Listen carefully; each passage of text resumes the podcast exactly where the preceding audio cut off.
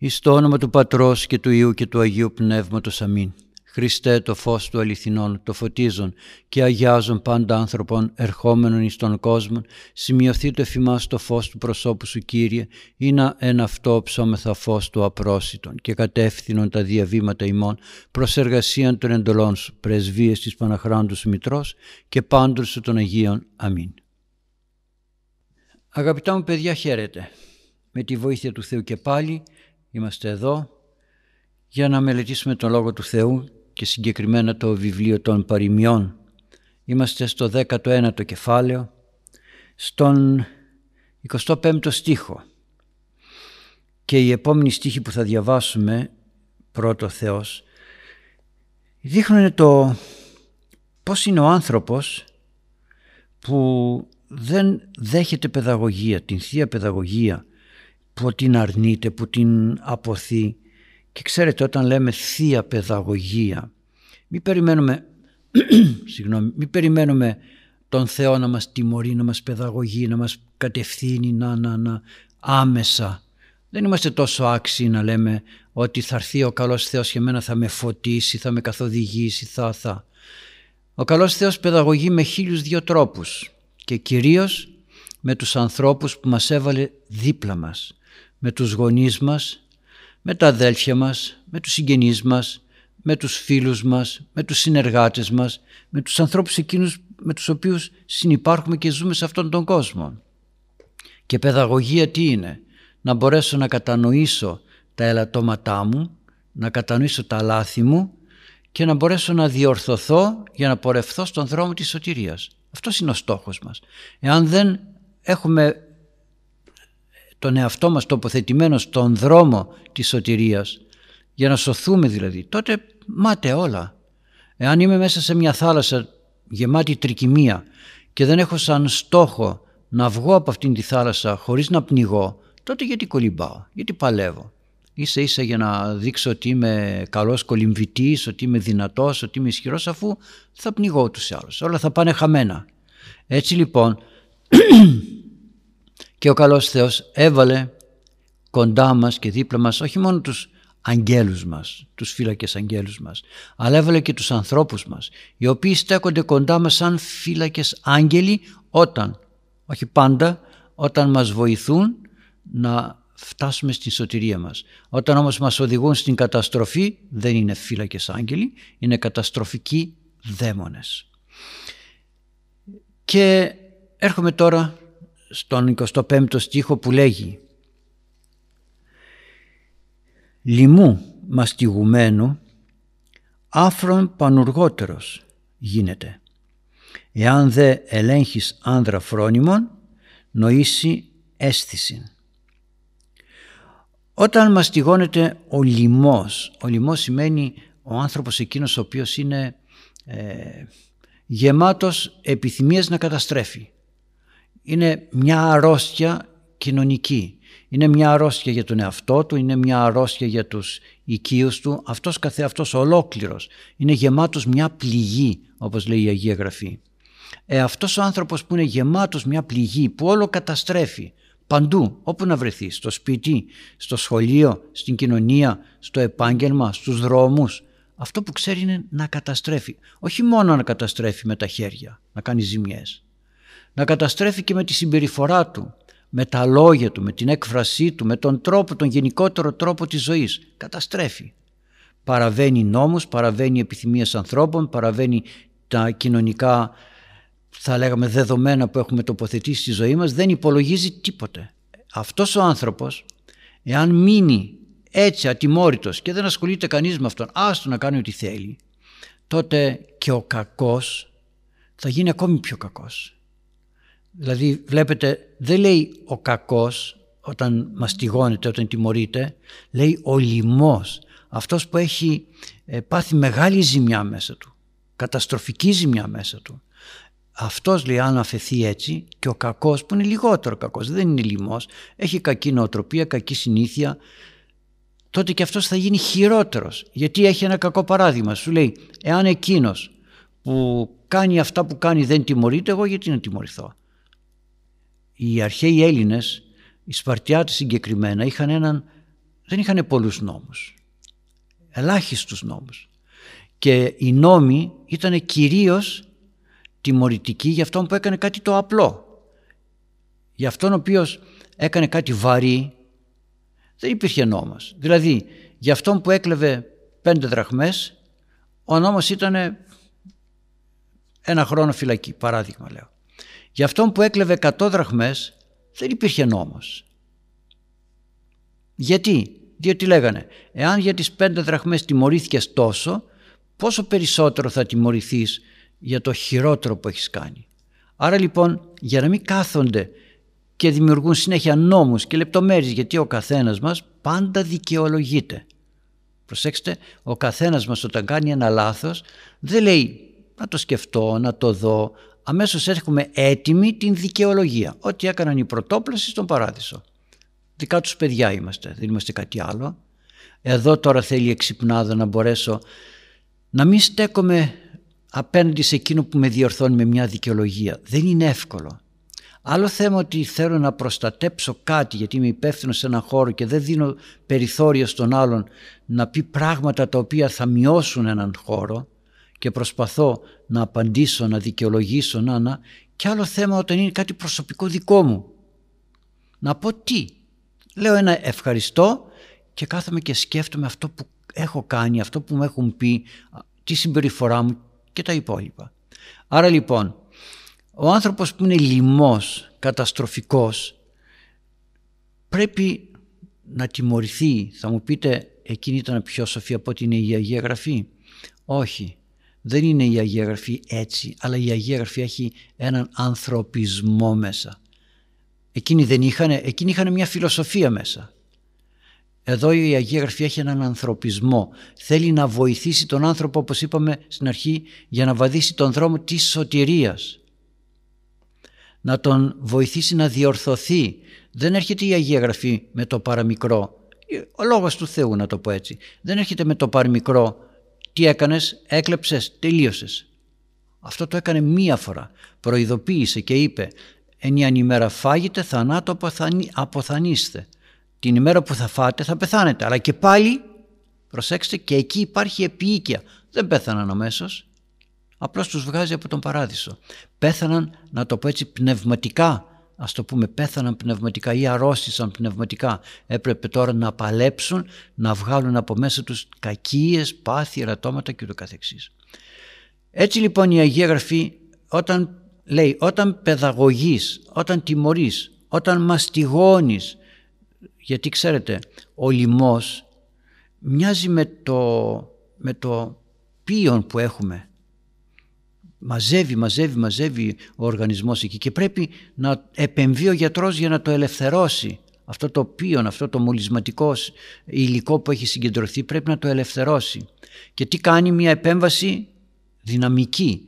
Δεν βάζει αλифές, δεν βάζει άλλα πραγματάκια όταν είναι εξόγκωμα σπουδαίο και σοβαρό. Έτσι λοιπόν και η Αγία Γραφή σε θέματα ψυχής, σε θέματα ψυχής όταν υπάρχει έντονη ασθένεια δεν μπαίνει με, την, με τον απαλό ειρηνικό λόγο. Αυτά λέγονται πολύ πριν το εξάνθημα αυτό μεγαλώσει και φουντώσει. Μόλις εμφανίζεται, μόλις παρουσιάζεται. Γι' αυτό και λέει τον λοιμό άνθρωπο πρέπει να τον μαστιγώσεις, δηλαδή να επεμβείς δυναμικά, να επεμβείς ναι, δυναμικά με οτιδήποτε έχεις που θα τον κάνεις να φοβηθεί, να, να τρομοκρατηθεί και να μαζευτεί, να έλθει σε αυτόν ώστε να μπορέσει λέει και ο άλλος να γίνει ο κακός, να γίνει πιο σοφός, πιο συνετός, πιο έξυπνος, πιο, πιο προσεκτικός. Όταν επί παραδείγματι εγώ περπατώ στο δρόμο και αυτός που είναι μπροστά από μένα τρέχει με παραβιάζοντας, παραβιάζοντας την ταχύτητα. Και κάπου η αστυνομία του λέει περάστε σας παρακαλώ στην άκρη. Εγώ τι θα κάνω θα πω α δεν πειράζει εκείνον έπιασε εμένα δεν με έπιασε αμέσως θα πατήσω φρένο. Όπου λέω εδώ γράφουν. Θα συμμαζευτώ, θα συμμορφωθώ έτσι και εδώ. Μια πορεία είναι η ζωή μας. Θα πρέπει λοιπόν να ενεργούμε λέει η Αγία Γραφή σωστά. Μέσα στην οικογένεια εάν ο πατέρας και η μάνα βλέπουν το άτακτο παιδί να κάνει ό,τι θέλει να κάνει καταστροφές, να, να, χίλια δυο μέσα, λιμός. το αφήνουν και λένε δεν πειράζει, άστο είναι μεγάλο παιδί αυτός κάνει ό,τι θέλει.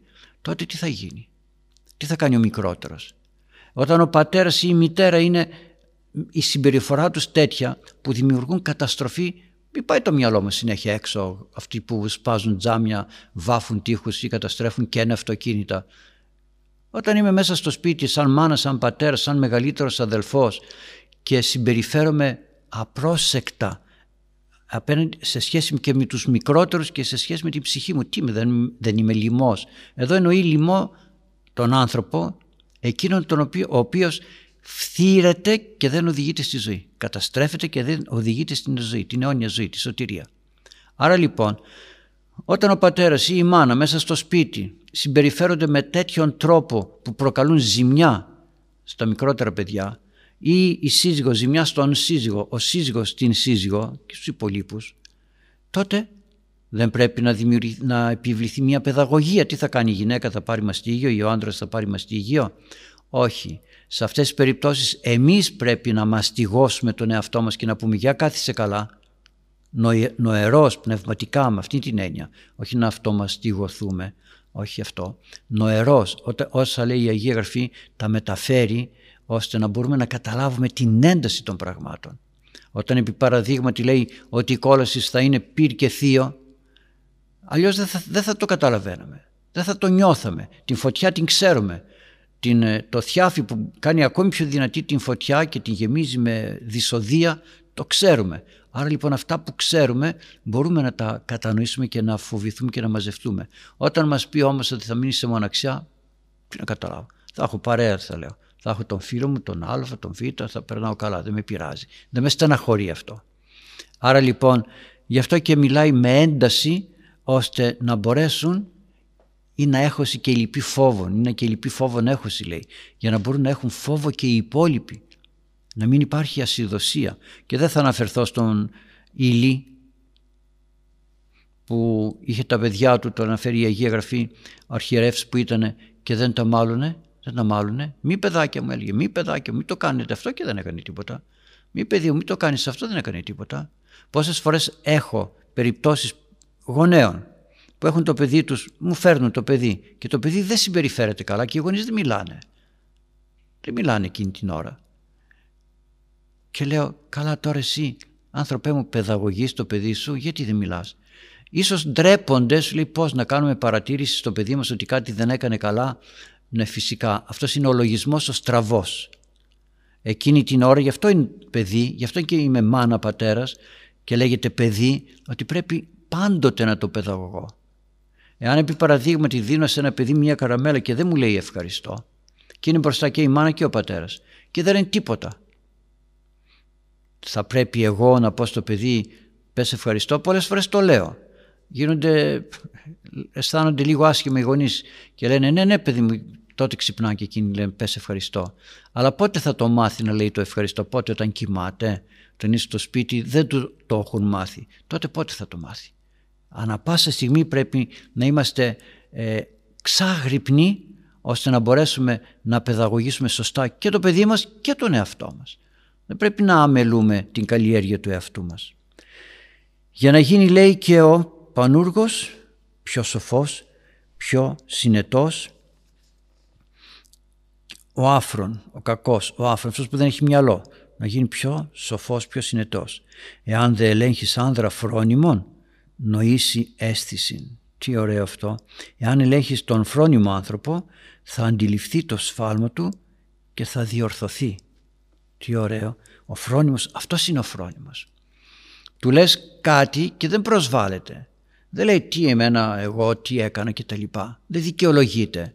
Αλλά μπορεί κάποια στιγμή να αντιδράσει, άνθρωπος είναι. Προσπαθεί όμως να μην έχει αντιδράσεις άσχημες, αλλά προσπαθεί να ελέγξει τον εαυτό του να ελέξει τον εαυτό του. Το ελάττωμα της εποχής μας, της εποχής μας το ελάττωμα είναι ότι δεν ξέρω πώς και γιατί, ίσως με τα μέσα ενημέρωσης που έχουμε όλο ακούμε ο αυτός έκανε έτσι, αυτός έκανε έτσι, αυτός έκανε αλλιώς mm. και μαθαίνουμε και εμείς να ασχολούμεθα με τους άλλους. Τι έγινε εκεί και με το διαδίκτυο και με τα κινητά. Τι έγινε εκεί, τι έγινε εκεί, τι έγινε εκεί, ειδήσεις, πληροφορίες, όλα για τους άλλους.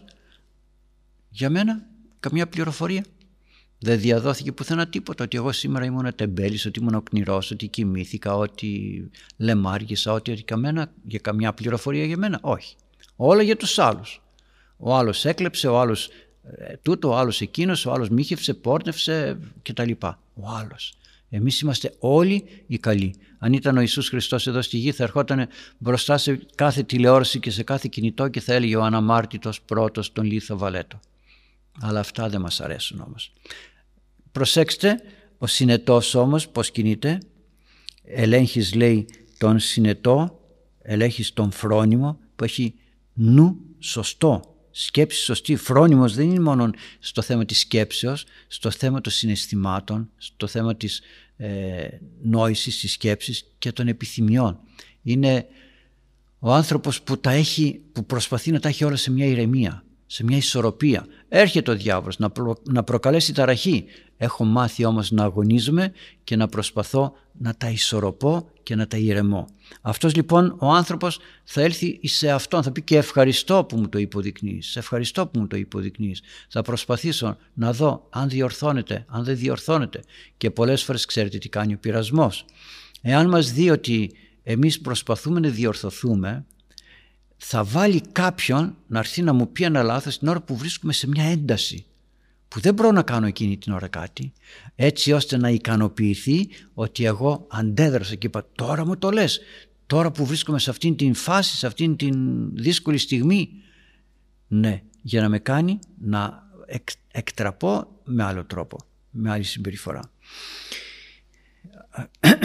και τώρα πάμε στον 26ο στίχο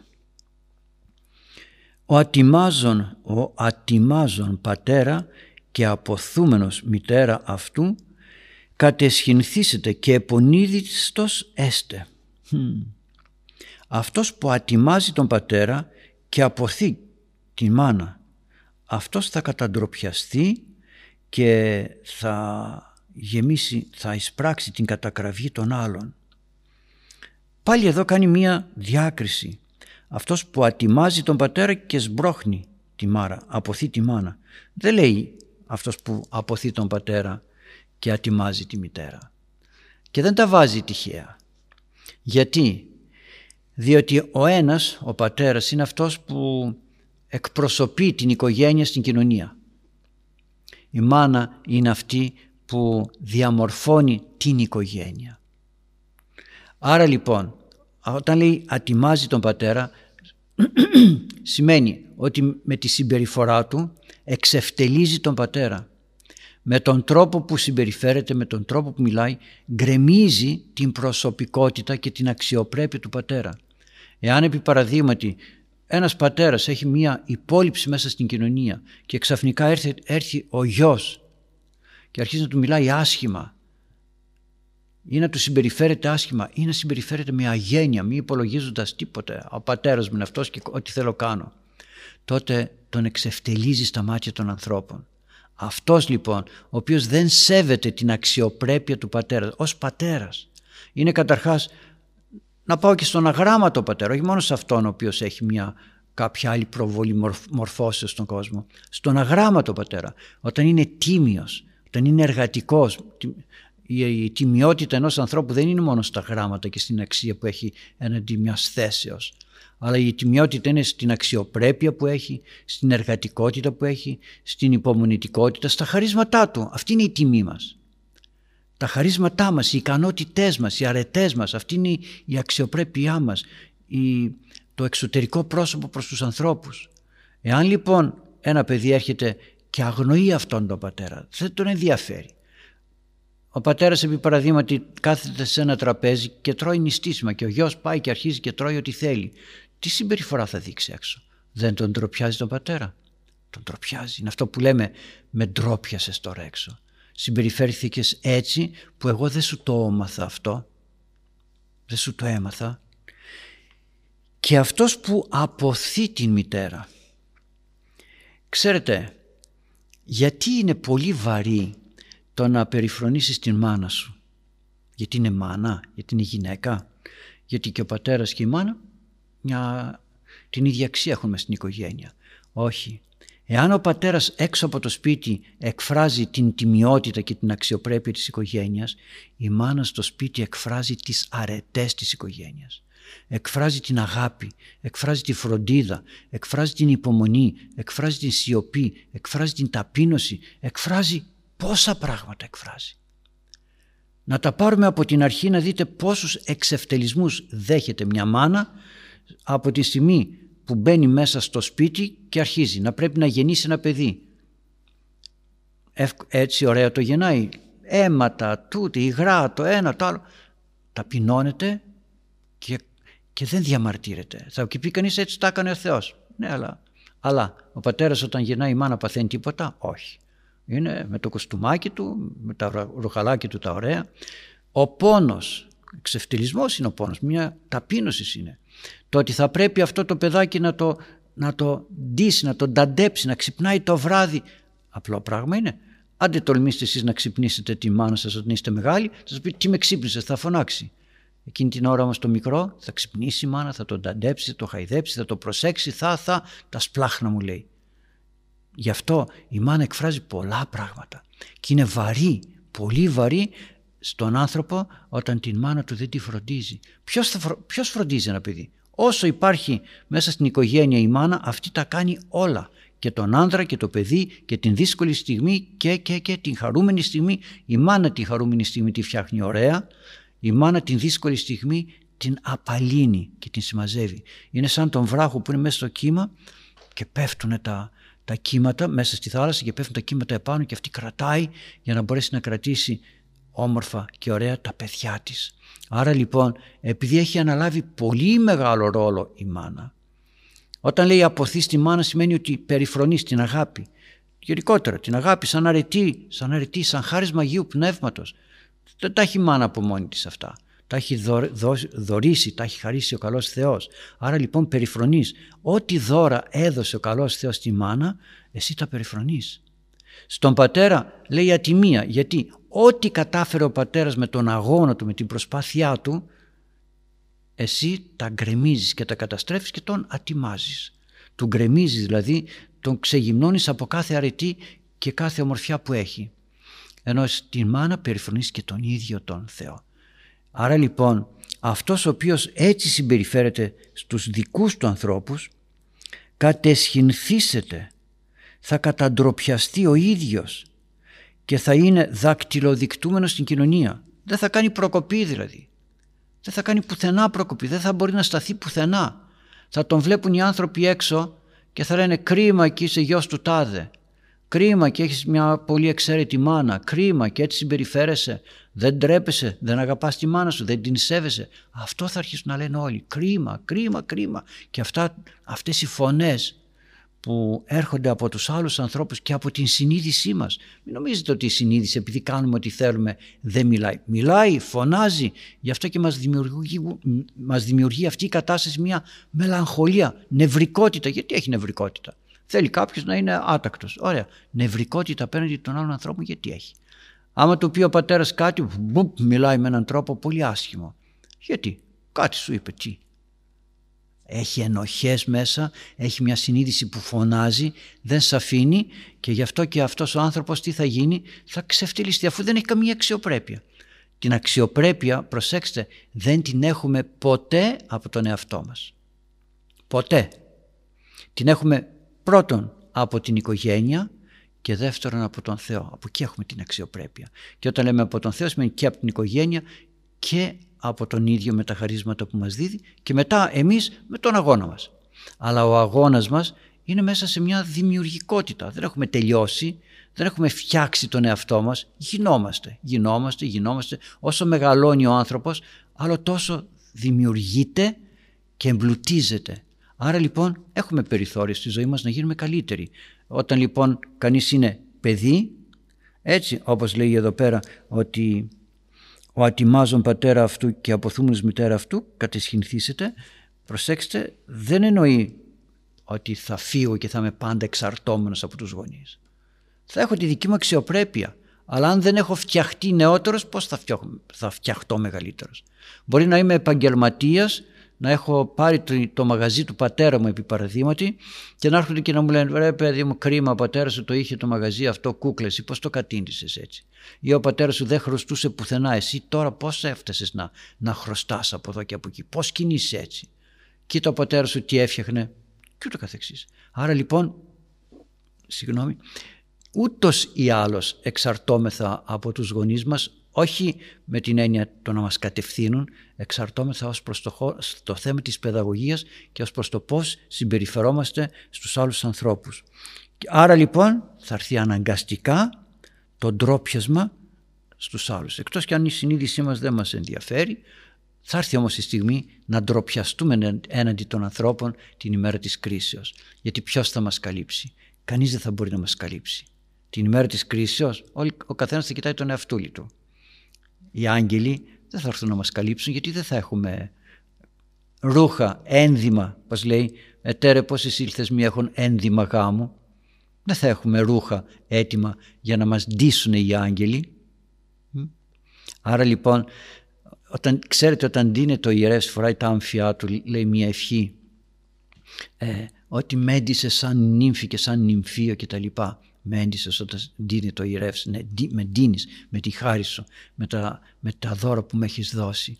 Έτσι είναι η ζωή μας. Το Πνεύμα το Άγιο σε αυτή τη ζωή μας ντύνει, μας φέρνει καλά ρούχα σαν τον νονό, να το πω έτσι, που έρχεται και μας φέρνει δωράκια. Έρχεται και το Πνεύμα το Άγιο και μας φέρνει δώρα, τα οποία, με τα οποία δώρα εκεί ενώπιον του θρόνου του Θεού θα έρθει να μας φροντίσει, να μας ντύσει και να μας παρουσιάσει απέναντι στον Κύριο. Όταν δεν έχουμε ρούχα, τι, Πόσες ήλθες, λέει, με έχουν ένδυμα γάμου και εκείνη την ώρα εμεί τι θα κάνουμε. Πώς, για τον καθένα χωριστά θα ψάχνω το ένδυμά μου αφού δεν έχω από πού. Να πάρω από άλλον, ούτε εκείνοι θα έχουν. Γι' αυτό λοιπόν θα είμαστε πολύ προσεκτικοί σε αυτά τα θέματα της διαπαιδαγωγήσεως και της πορείας μας έναντι του θελήματος του Θεού που εκφράζεται μέσα από τους δικούς μας ανθρώπους. Και μετά λέγει «Υιός απολυπόμενος Φυλάξε παιδί αν πατρός μελετήσει ρίσεις κακάς. Υιός απολυπόμενος φυλάξε παιδί αν πατρός. Αυτός το παιδί εκείνο που δεν ακολουθεί τη συμπεριφορά την πατρική παιδαγωγία των γονέων του θα αναγκαστεί να παραδοθεί σε ξένες διδασκαλίες. Προσέξτε, Υιός, δεν λέει ανήρ, λέει Υιός, παιδί που βρίσκεται ακόμη μέσα στον, ε, στην οικογενειακή φροντίδα και στην οικογενειακή προστασία. Εάν αυτό το παιδί δεν θέλει, απορρίπτει την δυνατότητα να παιδαγωγηθεί, τότε αυτός δεν θα μπορέσει να δημιουργήσει τίποτα. Θα καταστραφεί, θα χαθεί και θα αναγκαστεί. Δεν υπάρχει άλλη λύση. Ή ακούω την παιδαγωγία των γονέων μου, την σωστή, σύμφωνα με το θέλημα του Θεού, παιδαγωγία των γονέων μου, ή δάλος θα ακούσω την παιδαγωγία του διαβόλου και θα πάρω δρόμο καταστροφής. Επειδή όμως ήδη έχουμε συμπληρώσει την μισή ώρα, ας μείνουμε σε αυτά. Ας μείνουμε στο θέμα της παιδαγωγίας. Πώς αφήνω τον εαυτό μου να παιδαγωγηθεί. Αρνούμε την παιδαγωγία του Θεού που μου τη στέλνει με χίλιους δυο τρόπους. Κάθομαι σαν μαθητούδι καλό και φρόνιμο να πω Θεέ μου τι μου είπες σήμερα; Τι πρέπει εγώ να κάνω μέσα σε αυτές τις ημέρες, αυτή την εβδομάδα μέχρι να έρθει η άλλη η επόμενη συνάντηση να δούμε τι θα έχει να μας πει ο Λόγος του Θεού. Πώς εγώ θα δουλέψω τον εαυτό μου έτσι ώστε να αρχίσω σιγά σιγά να είμαι μαθητής Χριστού. Γιατί και ο Χριστός είπε πορευθέντες μαθητεύσετε άρα λοιπόν πάντα τα έθνη. Άρα λοιπόν μας θέλει μαθητάς ώστε να πορευόμεθα στη ζωή μας συνετά, όμορφα και με μια νοοτροπία που μας οδηγεί στη σωτηρία μας. Και τώρα να έρθουμε στο ερώτημα το αγιογραφικό με τη βοήθεια του Θεού. Σας είχα πει όταν ρώτησαν τον Κύριο ε, επιτρέπεται να δίνουμε φόρο στον Κέσαρα; Του δείξαν ένα νόμισμα και λένε επιτρέπεται. Και ποιοι ήταν αυτοί που ρώτησαν, σας βάζω το ερώτημα. Αν δείτε το κείμενο λέει και παρατηρήσαντες απέστειλαν εγκαθέτους, ήταν κάποιοι που ακούγανε το κήρυγμα και απέστειλαν εγκαθέτους υποκρινόμενους εαυτούς δικαίους είναι. Είδατε; Και στον Ιησού Χριστό στέλναν ανθρώπους που κατασκόπευαν, πήγαιναν να του αρπάξουν καμιά κουβέντα για να τον κατηγορήσουν, να τον καταγγείλουν, να καλέσουν την αστυνομία και να πει «Έλα, αστυνομία πιάστον, αυτός λέει αυτά και εκείνα». Ήθελα να πει ο Χριστός ότι όχι στον Κέσσαρα μην πληρώνετε τίποτα. Λέτε και ο Χριστός δεν ήξερε να απαντήσει. Πήγαν λοιπόν πονηρά κάνοντας τον καλό Είμαστε και εμείς καλοί. Μπαίνουμε στην εκκλησία, ανάψαμε το κεράκι, αλλά το μάτι μας όμως κοιτάει να αρπάξει κάποιον ο οποίος είναι νομικά άτακτος και να πούν τρέξει αστυνομία πιάστον. Και όταν αυτό γίνεται από ανθρώπους που δεν θα έπρεπε να το κάνουν, να μην αναφέρω περισσότερα, τότε είναι κατάντημα μεγάλο. Πολύ μεγάλο κατάντημα. Είναι σαν να λέει η μάνα ή ο πατέρας δεν κάθεται καλά το παιδί μου και παίρνω τηλέφωνο την αστυνομία να έρθει να πιάσει το παιδί μου γιατί δεν κάθεται καλά. Γιατί εγώ δεν μπόρεσα να το εμπνεύσω και να το παιδαγωγήσω. Αυτό είναι κατάντημα για έναν πατέρα. Θα καλέσω την αστυνομία για να παιδαγωγήσει τον γιο μου και θα μου πει ο αστυνόμος εσύ τι κάνεις βρε; Συγγνώμη για την έκρυφη, εσύ τι κάνεις; Κι όμως υποκρινόμαστε Πάμε στην εκκλησία, λειτουργούμαστε, κοινωνούμε, είτε λειτουργώ ως ιερεύς είτε λειτουργούμε σαν αλλιώς, να βγω εγώ σαν ιερεύς και να πω την αστυνομία έλα και πιάστον.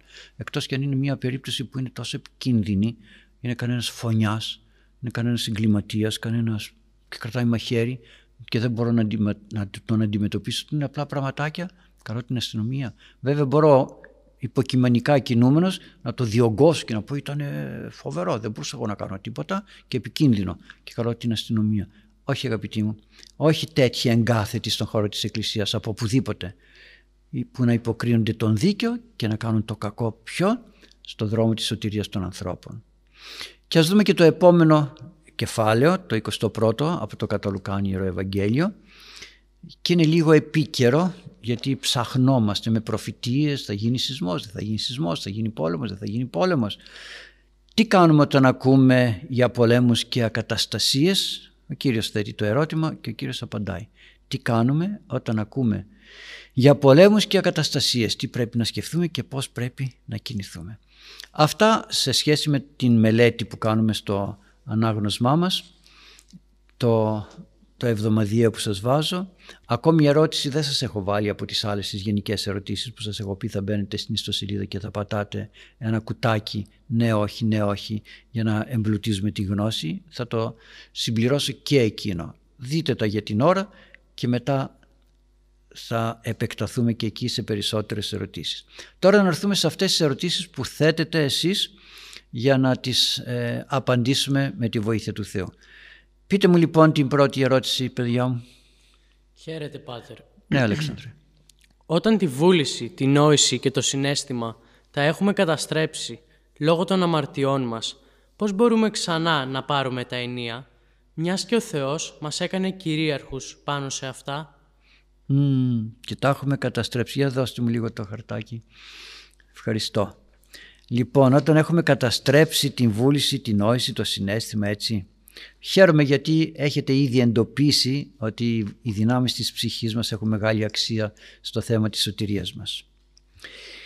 Τα έχουμε καταστρέψει. Δεν τα έχουμε καταστρέψει. Δεν τα καταστρέφουμε. Δεν καταστρέφονται ποτέ αυτά. Ό,τι δημιουργεί ο Θεός, ο άνθρωπος δεν μπορεί να το εξαφανίσει, να το καταστρέψει. Αλλά τι, τα έχουμε αφήσει σε αδράνεια. Τα έχουμε αφήσει να κοιμούνται. Γι' αυτό και λέμε τι γίνεται τώρα; Ποιος τα δουλεύει αυτά; Γιατί αυτά, προσέξτε το συνέστημα, η βούληση, η νόηση, τα έχουμε καταστρέψει. Μένει δεν δουλεύουν όπως θέλει ο Θεός. Δουλεύουν. Αντί να αγαπώ μισό. Τι είναι αυτό στο χώρο του συναισθήματος. Αντί να σκέφτομαι λογικά, σκέφτομαι παράλογα. Γι' αυτό σας λέω, δεν καταστρέφονται, υπάρχουν. Απλώς έχουν παρενέργειες όπως λέμε. Δουλεύουν με αλλεργίες, άλλο έργο, αυτό θα πει αλλεργία. Κάνουν άλλο έργο από αυτό που θέλει, που θέλει ο Θεός που πρέπει να δουλέψουμε. Άρα λοιπόν, τι πρέπει να κάνουμε; Δουλειά. Δουλειά. Τι δουλειά; Να αρχίσουμε να ακούμε Λόγο Θεού. Να ρωτάμε όταν δεν ξέρουμε κάτι, όπως πολύ ωραία κάνετε και ρωτάτε. Να εμπεδώνουμε αυτά που λέγονται και να τα εφαρμόζουμε στη ζωή μας και το καθεξής. Να αρχίσουμε να δουλεύουμε. Να αρχίσουμε δηλαδή να επισκευάζουμε ή μάλλον να ελευθερώνουμε ελευθερώσω την βούληση. Τι είναι τώρα, νηστεία; Όχι θα φας. Για κάτσε καλά να πω. Είναι νηστεία. Δεν τρως. Τι, τι την κάνω την βούληση; Την ελευθερώνω από την επίρρεια του κακού με αυτού, των κακών συνηθιών και του διαβόλου. Την ελευθερώνω.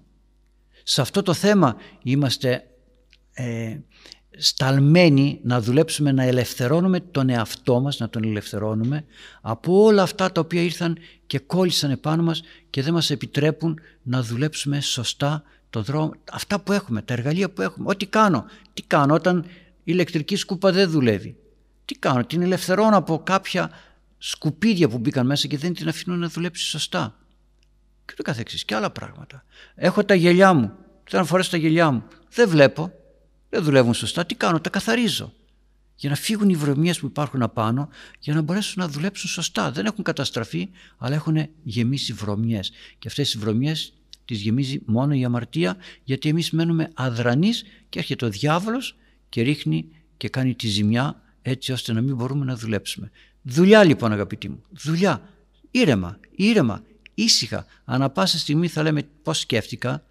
Έτσι κάνανε οι αρχαίοι Έλληνες τόσο ωραία Λέτε εκεί ήταν μοναχοί. Κάθε βράδυ λέγανε τι έπρεπε να κάνω και δεν έκανα; Πώς έπρεπε να ενεργήσω, πώς έπρεπε να σκεφτώ, πώς εκείνη την περίπτωση, πώς την άλλη, χωρίς να δικαιολογούμε τον εαυτό μας.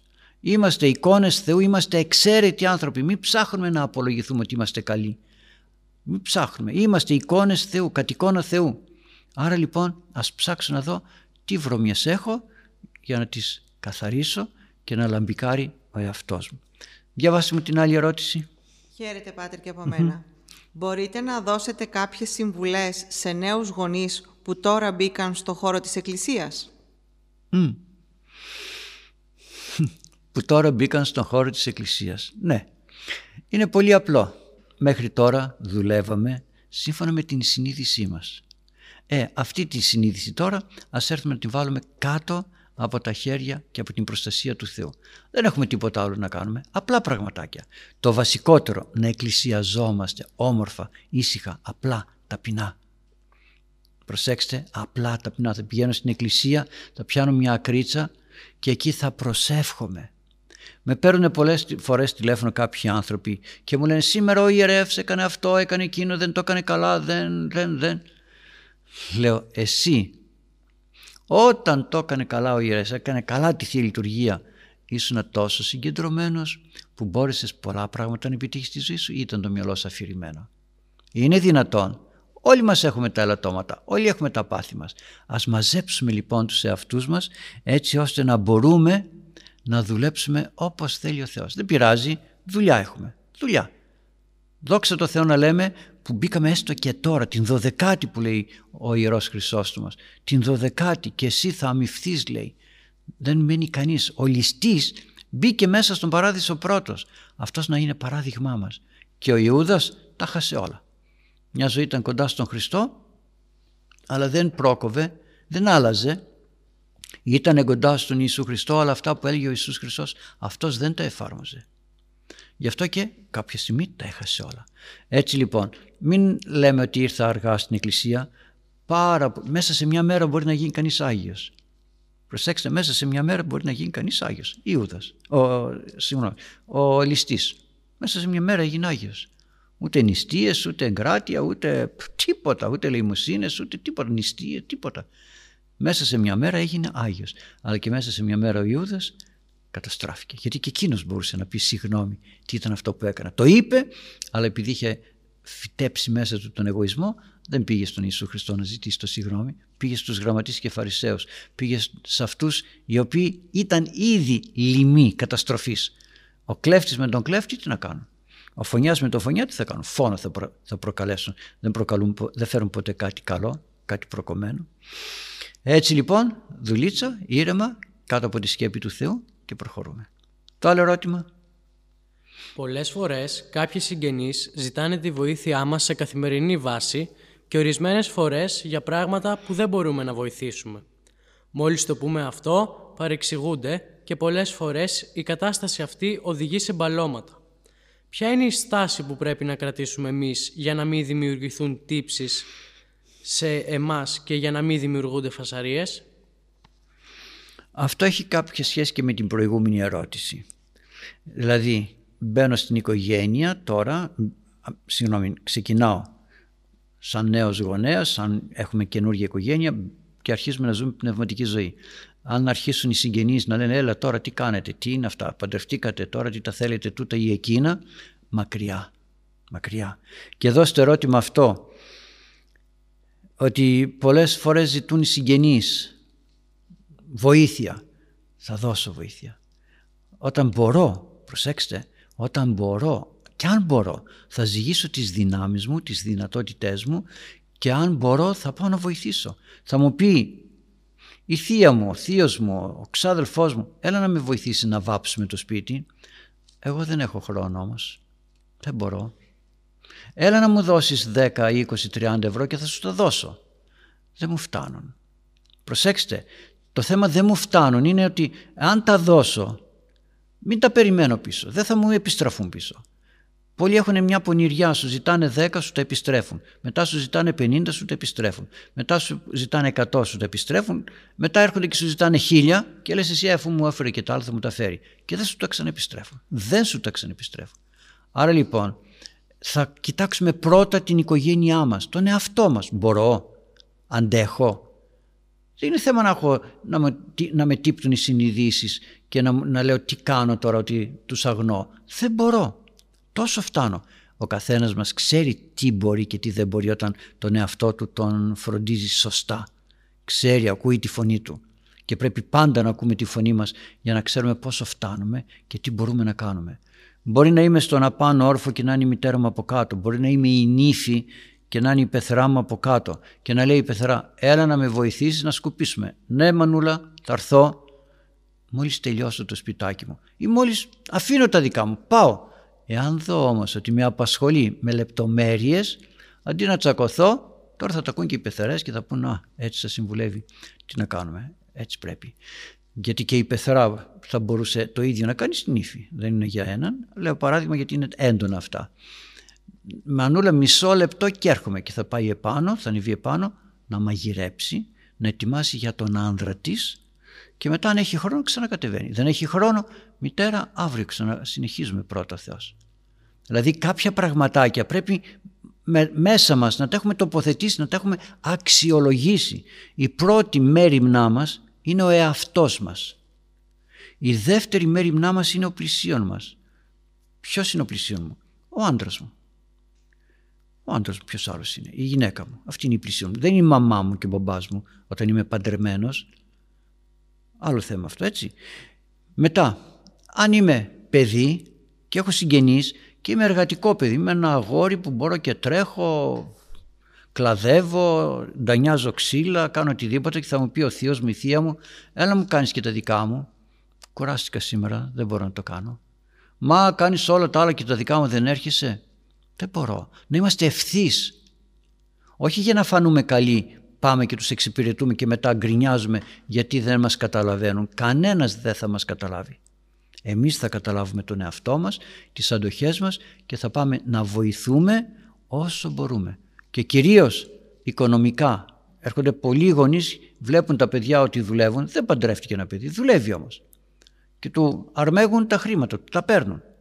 Προσέξτε, όχι ότι δεν είναι υποχρεωμένα τα παιδιά να συνεισφέρουν εφόσον κατοικούν στο ίδιο σπίτι, όταν το παιδί αρχίζει να εργάζεται δεν μπορεί να έχει τα χρήματά του και να αγνοεί τα έξοδα που κάνει μέσα στο σπίτι. Άλλο θέμα αυτό. Το θέμα είναι ότι ξεκίνησα να δουλεύω και αρχίζει ο πατέρας δώσ' μου χρήματα για να πάρω εκείνο. Ναι έδωσα. Κάποια στιγμή όμως θα πω φτάνει. Τόσο έχω, τόσο δίνω. Θέλω και για τον εαυτό μου. Δεν μπορεί ένα παιδί να δουλεύει και να μην βάζει στην άκρη χρήματα και να τα δίδει όλα στους γονείς. Δεν είναι σωστό. Άρα λοιπόν τους συγγενείς Συγγενής είναι και ο αδερφός και η μάνα και ο πατέρας και η πιο μακρινή. Θα τους βάζουμε σε τέτοια απόσταση ασφαλείας όπως λέμε. Θα κάνω εγώ αυτό που μπορώ, όχι τεμπέλικα, όχι να χαζεύω για να μην τυχόν με φωνάξουν οι άλλοι, όχι. Θα δουλέψω έτσι όπως μπορώ και τον χρόνο που διαθέτω αντί να κάτσω μπροστά στην τηλεόραση, στο τάμπλετ ή τίποτε άλλο, θα πάω να βοηθήσω τόσο όσο αντέχω. Δεν αντέχω, συγγνώμη, τόσο φτάνω, τόσο μπορώ και φεύγω. Και αν υπάρχουν πιεστικοί συγγενείς οι οποίοι δεν καταλαβαίνουν και επιμένουν και λένε δεν τρέπεσαι και δεν κάνεις, δεν, δεν, δεν, μακριά. Προσέξτε, δεν είναι κακό να βάλω μακριά και αγαπημένη που λέει η παροιμία. Μακριά, όχι πολλά. Οι άνθρωποι νομίζουν ότι για να έχω καλές σχέσεις με έναν άνθρωπο άλλον πρέπει να σώνει και καλά να πάω σπίτι να πιω καφέ. Γιατί; Κοτσομπολιό θα κάνω και κανείς δεν αποδέχεται την αγάπη και το ενδιαφέρον του άλλου. Του άλλου. Ο καθένας βολεύεται. Πίνουμε καφεδάκο, μιλάμε, τα περνάμε όλα από ένα κόσκινο, όλους τους άλλους και μετά νομίζουμε ότι κάτι κάναμε, ότι έχουμε αγάπη μεταξύ μας γιατί πίνουμε μαζί καφέ. Ε, όχι βέβαια. Ούτε εκδρομές μαζί, ούτε καφέδες μαζί, ούτε βόλτες μαζί, τίποτα. Και στην εκκλησία ο καθένας θα πάει στην εκκλησία, τελείωσε η εκκλησία, λέμε να χαίρεται, αν κάποια στιγμή πρέπει να βγούμε, ναι, κάτι να, να κεραστούμε, όμορφα, με ευπρέπεια και φεύγουμε. Εάν εκεί όμως γίνεται αταξία εκεί που πάμε, δεν ξαναπηγαίνω. Δεν ξαναπηγαίνω. Δεν είναι δυνατόν να αφήσω το παιδί μου να πάει στον παππού, στη γιαγιά και εκεί να βάζουν άσεμνα και κατάλληλα έργα στην τηλεόραση για να ξυπνήσουν το παιδί δήθεν. Όχι βέβαια. Το κόβω μαχαίρι και ας λένε ό,τι θέλουν. Ας με πούνε σκληρός, με πούνε αδιάκριτος, με πούνε... Εγώ θα ασφαλίσω τον εαυτό μου και θα ασφαλίσω και τα παιδιά μου, θα ασφαλίσω αυτά τα οποία είναι στην εξουσία μου και στην διάθεσή μου. Τελείωσε. Όλα με ευγένεια, με καλόν τρόπο γιατί αυτό έχει και αγάπη. Όχι κακία, έχει αγάπη. Ο άλλος δεν έχει καταλάβει κάποια πράγματα και θέλει να μπαίνει μέσα στα πόδια μου, θέλει να με εκμεταλλεύεται, θέλει, θέλει. Δεν το έχει καταλάβει. Εγώ με αγάπη θα λέω, σας παρακαλώ, καθίστε εκεί που είστε και αφήστε με ήσυχο να κάνω αυτό που μπορώ να κάνω και όταν έχω τη δυνατότητα έρχομαι και σας βοηθώ. Αυτά και σε αυτή την ερώτηση. Πάμε στην επόμενη. Το επόμενο ερώτημα λέει το εξής. Τα παιδιά στην ενηλικίωση αντιδρούν στον Θεό. Εμείς πρέπει να επιμένουμε με λόγια ή με το παράδειγμά μας ως χριστιανοί. Λοιπόν, σημαίνει ενηλικίωση. Άρα λοιπόν μεγάλωσε το παιδί μας. Σημαίνει τώρα ότι ήδη έχουμε δουλέψει πριν. Έχουμε προσφέρει αυτά που έπρεπε να προσφέρουμε στα παιδιά. Τώρα ενηλικιώνεται. Μάλιστα να σας το πω σχηματικά. Όσο το κεφάλι μας είναι κοντά στη γη, είμαστε υποχρεωμένοι να το παιδαγούμε. Είμαστε κοντοί δηλαδή, μωράκι, μικρό, παιδάκι. Έχει ένα ύψος, μεγαλώνει το ύψος, μεγαλώνει, μεγαλώνει, μεγαλώνει, ψηλώνει, ψηλώνει. Τι σημαίνει, απομακρύνεται από την γη. Ποια είναι η γη, οι γονείς είναι η γη που γέννησαν αυτό το παιδί. Άρα λοιπόν όπως απομακρύνουμε από την γη την φθορά που με κρατάει, στην αρχή με κάτω, ε, με τα τέσσερα περπατάω κτλ. Μετά όμως οριμάζω, μεγαλώνω. Και τι κάνω σε αυτό το παιδί που μεγαλώνει, ηλικιακά του δίνω εφόδια. Πνευματικά του έχω δώσει εφόδια. Να φύγει από μένα, από την μάνα, από τον πατέρα που γεννήθηκε, από την γη δεν μας πήρε ο καλός Θεός, από την γη μας πήρε. Άρα λοιπόν πρέπει να απομακρυνθώ όσο απομακρύνεται το κεφάλι μας από την γη, από τα υλικά και πλησιάζει προς τον ουρανό, άλλο τόσο πρέπει να απομακρύνεται και από εμά για να πλησιάζει προς τον ουρανό. Που σημαίνει του έχω δώσει εφόδια. Το αεροπλάνο όταν απογειώνεται πετάει, πετάει ψηλά, αφήνει την γη κάτω και πετάει στον ουρανό, αλλά έχει παραλάβει εφόδια. Τέτοια βενζίνη, κυροζίνη τη βάζουν μέσα για να μπορέσει να αντέξει, να πετάξει. Αλλιώς. Άρα λοιπόν όσο τα παιδιά μας δεν τα έχουμε παιδαγωγήσει πριν σωστά και τώρα που μεγαλώνουν είναι συν το, την απουσία των αρετών που έπρεπε να έχουν μέσα τους, συν την παρουσία του διαβόλου, συν την παρουσία του κόσμου, συν τις δικές τους κακές συνήθειες, γιατί όσο δεν είχαν καλές συνήθειες μέσα τους φύτρωναν κακές συνήθειες. Είδατε τι είπαμε στην, ε, στις παροιμίες, ότι αυτός που αποθεί δεν ενδιαφέρεται για την παιδαγωγία των γονέων, κάπου αλλού σε κάποια άλλη παιδαγωγία θα κολλήσει. Εάν εμείς το παιδί μας δεν το παιδαγωγούμε σωστά όταν είναι μικρό, το παιδαγωγεί ο διάβολος. Δεν είναι έτσι άστο να μεγαλώσει και θα μάθει. Όχι, το παιδαγωγεί ο διάβολος. Και όταν θα έρθει η ώρα και θα είναι όριμο, θα λέμε τι γίνεται. Άρα λοιπόν, εάν έχουμε φτάσει να έχουμε ένα παιδί όριμο, πλέον δεν πρέπει να το πιέζουμε. Πρέπει να έχουμε την δυνατότητα να πετάμε σποράκια και να είναι κατάλληλη έφορη γη που την έχουμε φτιάξει εμείς έφορη γη να τα αρπάξει, να τα δουλέψει. Ας μην τα δουλεύει. Ένα σπόρο όταν τον φυτεύουμε δεν φυτρώνει αμέσως. Περνάει κάποιος καιρός. Ο Γεωργός βάζει σπόρους τώρα το φθινόπωρο, βάζει το στάρι, το, το σπέρνει και αυτό φυτρώνει μήνες μετά. Άρα λοιπόν θα δουλεύουμε με υπομονή αφού έχουμε βάλει όμως καλό σπόρο. Γι' αυτό λοιπόν ας αφήσουμε λιγάκι ελεύθερα τα παιδιά. Μην τα καταπιέζουμε. Αυτό είναι και εγωισμός. Μην τυχόν και κάνει λάθος το παιδί και φανεί έξω ότι το παιδί μου δεν ξέρει. Είναι εγωισμός που το πιέζουμε να διαβάσει. Δεν το έχουμε μάθει ότι πρέπει να δουλεύει και ότι ο μη εργαζόμενος μη δε αισθιέτο. Δεν το, το έχουμε μάθει. Έρχεσαι τρως το καλό φαγάκι, αλλά δεν διαβάζεις. Όλοι δουλεύουμε μέσα στο σπίτι. Η δουλειά ενός παιδιού είναι να διαβάζει, παράδειγμα. Και ούτω καθεξής. Άρα λοιπόν οφείλουμε να έχουμε δώσει εφόδια στα παιδιά και στη συνέχεια τα παρακολουθούμε χωρίς να τα σμπρώχνουμε και να τα καταπιέζουμε. Τα παρακολουθούμε απλώς να μην κάνουν το λάθος. Όπως παρακολουθούμε το παιδάκι που το μάθουμε να περπατάει και το παρακολουθούμε από κοντά μην τυχόν και παραπατήσει και πέσει. Έτσι και αυτό το παιδί, θα, το παιδί μας θα το παρακολουθούμε με διάκριση, με αγάπη, με υπομονή, με τέχνη, με σοφία, με, με χίλια δυο. Είναι ε, αστοχία, θα το πω, αστοχία να περιμένω στα 14, στα 15, στα 16 να μάθω πώς θα παιδαγωγώ το παιδί.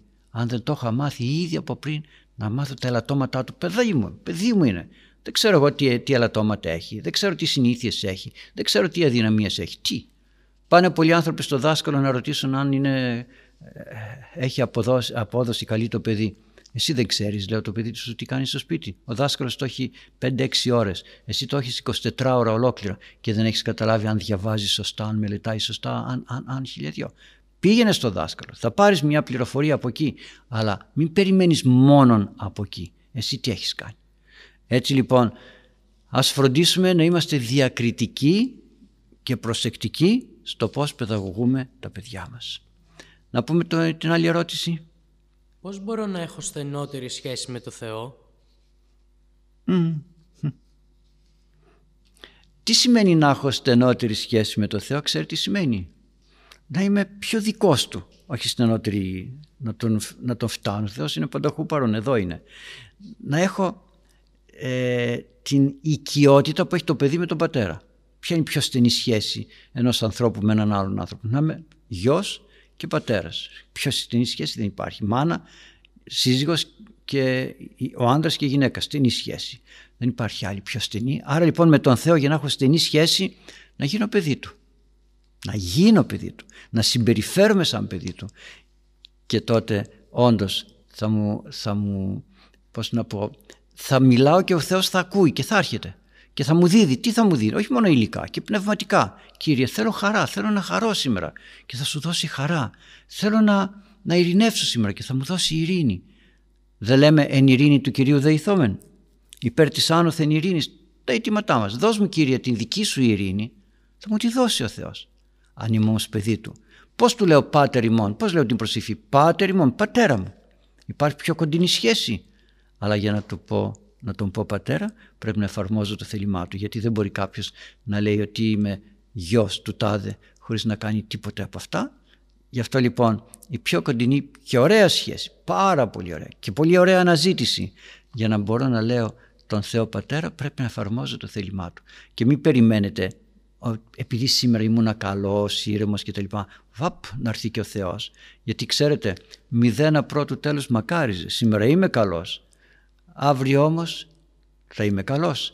Θα έχω διαμορφώσει τον εαυτό μου έτσι ώστε να είναι ταπεινός, ώστε όταν θα έρθει ο διάβολος και θα μου πει «Α, εσύ έφτασες, είσαι σπουδαίος», να μην υπερηφανευτώ. Γι' αυτό και ο καλός Θεός είναι δίπλα μας, πάντα είναι δίπλα μας, εμείς δεν το πιάνουμε, δεν το συλλαμβάνουμε και μας βοηθάει κρυφά έτσι ώστε να μην το δει ο διάβολος και μας ρίξει στην αλαζονία. Έχουμε χρόνο, έχουμε λίγο χρόνο. Έχουμε λίγο ακόμη, αν Ναι, ναι. Γιατί ο Θεός επιτρέπει να περνάμε δοκιμασίες και θλίψεις. Επειδή είναι μεγάλο να δούμε το επόμενο, ποιο είναι το επόμενο, για να το απαντήσουμε την άλλη φορά. Συγγνώμη γι' αυτό. Το πηδάω γιατί δεν θα προλάβουμε να το απαντήσουμε. Ναι. Πώς μπορώ να έχω τον έλεγχο των σκέψεών μου; Και αυτό. Πάμε στο πιο κάτω. Ναι. Μπορώ να γνωρίζω πότε μου λέει ο Θεός να κάνω κάτι;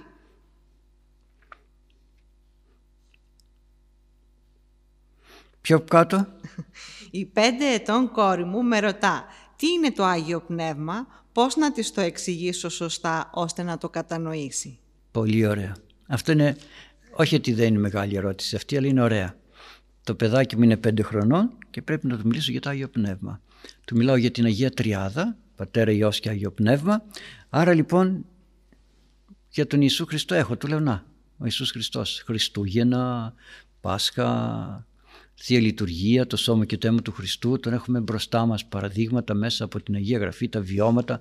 Έχουμε το Πνεύμα το Άγιο. Βέβαια θα λέει κανείς τον Πατέρα, πώς τον ξέρουμε; Δεν το ξέρουμε ούτε τον Πατέρα, αλλά το Πνεύμα το Άγιο μας έρχεται λιγάκι σε όλους μας, επειδή επεμβαίνει στη ζωή μας, έρχεται λιγάκι πιο κοντινά σε μας. Λοιπόν, είναι πολύ απλό, πάρα πολύ απλό. Είναι σαν να έχουμε μία θεατρική σκηνή και παίζουν κάποιοι θέατρο. Και ο ένας μιλάει και βγαίνει στη σκηνή, εμφανίζεται, παρουσιάζεται στη σκηνή και μιλάει. Λέμε είναι αυτός. Κάποιος άλλος όμως είναι πίσω από το παρασκήνιο που λέμε, πίσω από τη σκηνή. Μιλάει αλλά δεν τον βλέπουμε. Και κάποιος άλλος πάλι μιλάει και δεν τον βλέπουμε. Αρχίζουμε λοιπόν και φανταζόμαστε. Αυτόν που τον είδαμε λέμε να αυτός είναι και τελείωσε. Τον άλλο το φανταζόμαστε. Ανάλογα με την φωνή λέμε είναι χοντρός, είναι αδύνατος, είναι ψηλός, είναι άγριος, είναι είναι. Φανταζόμαστε. Και τι, τι γίνεται τώρα στην Αγία Τριάδα; Ο πατήρ είναι εκείνος ο οποίος ποτέ δεν αποκαλύπτεται στον άνθρωπο. Ο Ιησούς Χριστός λέγεται λόγος. Ο, πώς πρέπει να επικοινωνήσει με τους ανθρώπους, στέλνει τον Ιησού Χριστό. Έρχεται, ζει ανάμεσά μας σαν άνθρωπος και κινείται έτσι ώστε να μας οδηγήσει στη σωτηρία. Θα μπορούσε και το Πνεύμα το Άγιο να το στείλει ως άνθρωπος στη γη. Όπως ήρθαν τα τρία, οι τρεις άγγελοι στη φιλοξενία του Αβραάμ, αλλά εκεί φιλοξενήθηκαν και έφυγαν.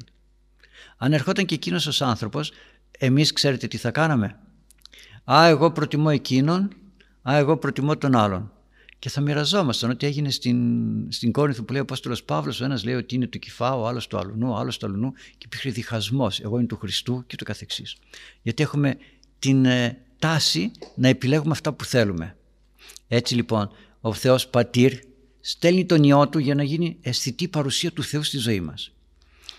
Μετά όμως λέει, πρέπει εγώ να φύγω για να έρθει ο παράκλητος, το άλλο πρόσωπο της Αγίας Τριάδος.